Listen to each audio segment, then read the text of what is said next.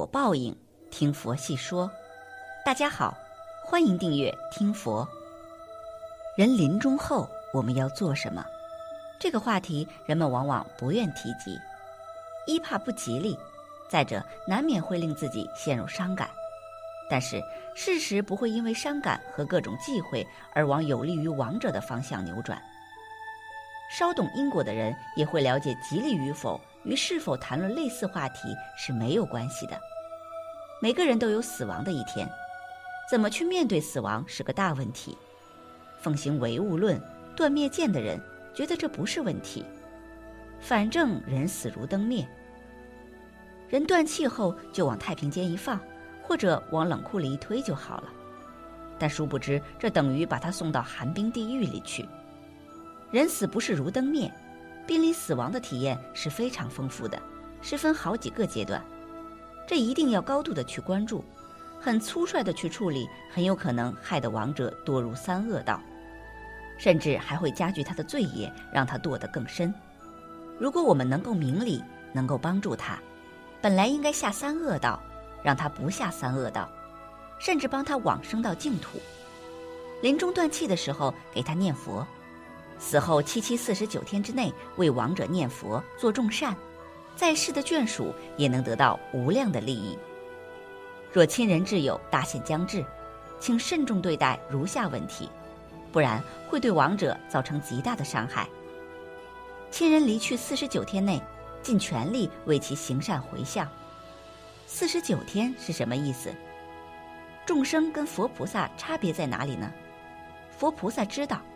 知道生从哪里来，死到哪里去，凡夫不知道，不晓得生从哪里来，死到哪里去，所以对于死亡恐惧。佛菩萨清清楚楚、明明白白，这个地方死了，哪里是死？身舍掉了，身不是我，身就像一件衣服一样，衣服穿破、穿脏了、穿坏了，把它脱掉，这个衣服就死掉了，不要了。再换一件新的，所以没有死。那么诸位都晓得，六道轮回，你这身舍掉了，那么在一般讲法，四十九天人又得一个新的身体了。绝大多数四十九天他就投胎了。那么这四十九天是中阴身，也有心地善良的，大善大恶他不要经过四十九天。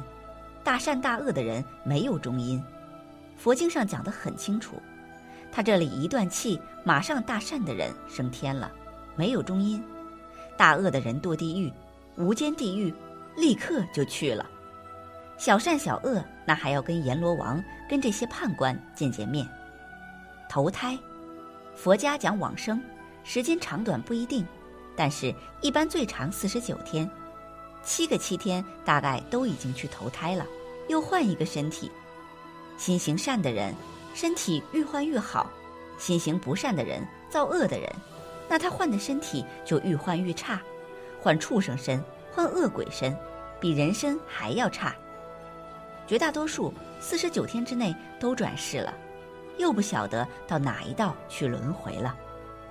也有少数七七日内没投胎的，有少数甚至于好几年、好几十年都还不投胎的，都在中阴的状况。这是哪一类人呢？是特别执着的人，他没有去投胎；特别执着身体的人，我们常讲守尸鬼，他没去投胎，他舍不得离开他的身体。那么这一类鬼多半怎样？就住在坟墓里头。还有的，比如对他的房子舍不得，往往他也不去投胎，那个房子就变成鬼屋。在四十九天内拿出钱财积德行善。供养三宝，自己念佛、诵经、放生、吃素等，为家人回向，避免杀生等一切恶行、恶言、恶意，必会给亡者带来极大的利益。同时，这利益归根结底也是属于自己的。不过，我们不可怀着夹杂的心去行善，真心实意的为亡者行善积德，才会利人利己。这里有一真实案例，有一位胡居士。他的母亲在生的时候对佛教没有信心，死了以后，大家给他的母亲助念，那时有三百多人，这非常殊胜。他的母亲也觉得很难得。道场有一个通灵的人，于是他的母亲就附在那个通灵的人身体里，问他：“这样念佛有什么好处？”于是胡居士就找来了一位法师，这是一位来自悟道师道场的法师，给他的母亲讲开示，说这个念佛的好处。他的母亲问了法师很多问题，渐渐的，他的母亲要求听经，死了才要求听经也是难得。于是胡居士就先给他的母亲放录音带，放在棺材前面，日夜不停的放。听了一段时间后，他的母亲很欢喜，也能够听明白，然后就跟着大家一起念佛。四十九天往生的时候，他的母亲回来告诉大家。自己下品终生，这是非常不可思议。临终前或断气二十四小时内，千万不要触碰亡者的身体，不要哭泣。人断气后，一般八到二十四个小时，神识还没有离开身体，没有离开身体，神识有感觉，他有喜怒哀乐，很容易动感情，一动感情，佛就不会接引，这是很大的障碍，所以。临终不但不能碰他，碰他他会痛苦，连他的床铺都不要碰。走的时候总要远离一点，怕什么？怕他难过，受痛苦。一丝轻微的触碰都会令逝者感到千刀万剐般的巨大苦痛，受痛苦他就起嗔恚心，他一不高兴就堕落三恶道。所以在二十四小时内千万不要搬动、触动亡者，以免扰乱其神识。增加其痛苦，过了二十四小时方可擦拭、换衣、化妆等。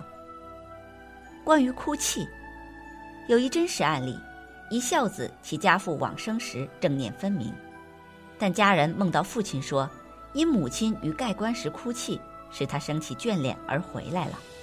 往后半年，母亲经常听到父亲叫他，每次都会大病一场。哭泣会对亡者造成很大的扰乱。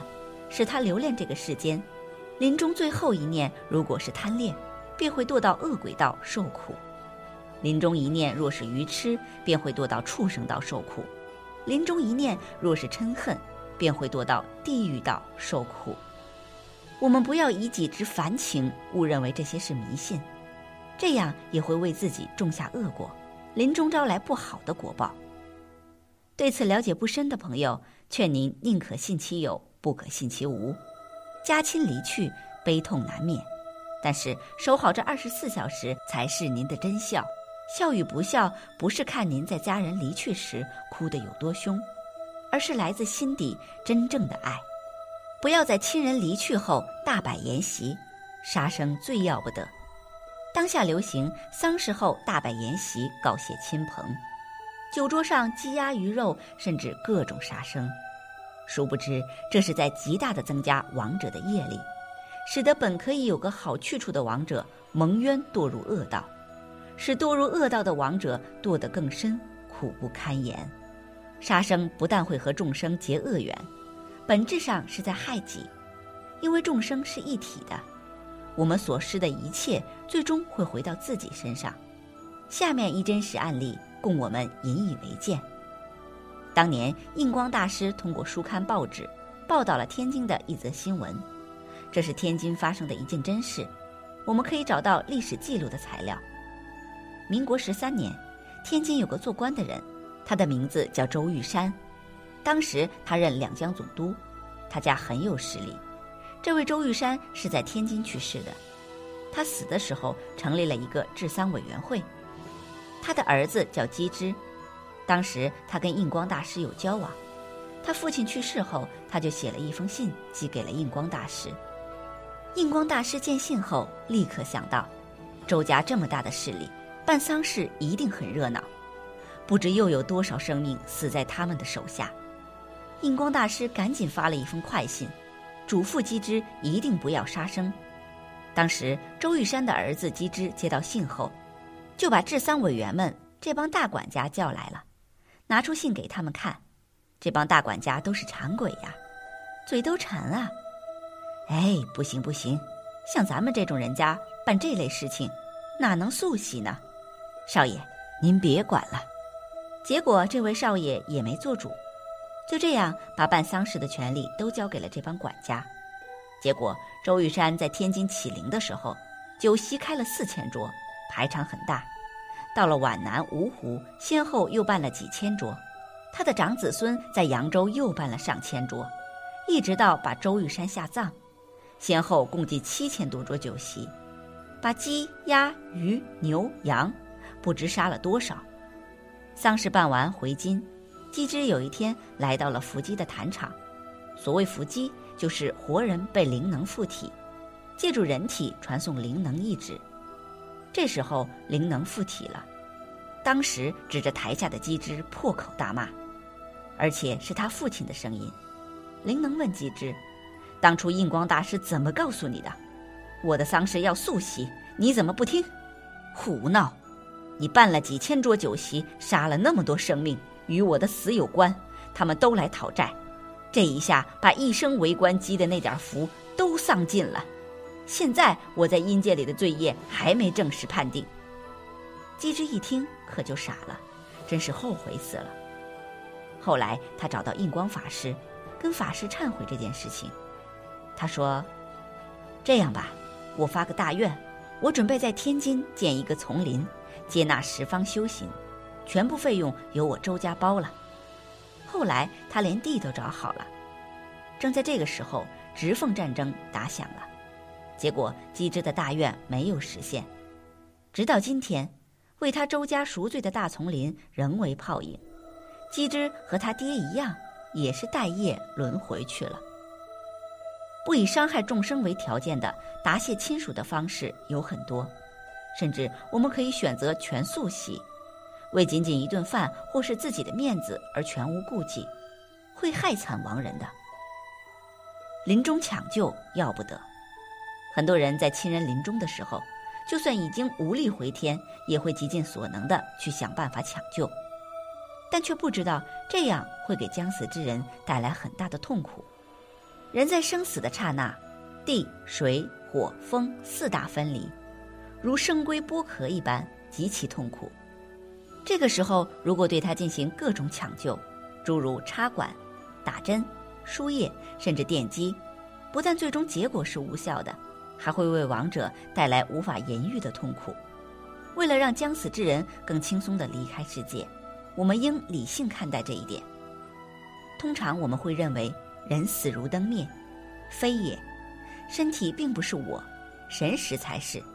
其实说穿了，神识也不是我，真正的我称为心性，它是不生不灭的，没有任何妄想、分别、执着的，本性在迷惑的状态就称为神识。打个比方，我们的身体好比一辆车，这辆车开得久了便会报废。即我们的身体会老会病，那么里面的司机会换一辆新车，司机就好比我们的神识，他会重新找个身体去投胎。生者因无知，所作所为致使亡者受尽伤害，不知神识未去，硬要当作死尸看待，致使病人冤枉受极大痛苦，而又无法申诉，因不解临终常识，亡人遭受痛苦而心生嗔恨。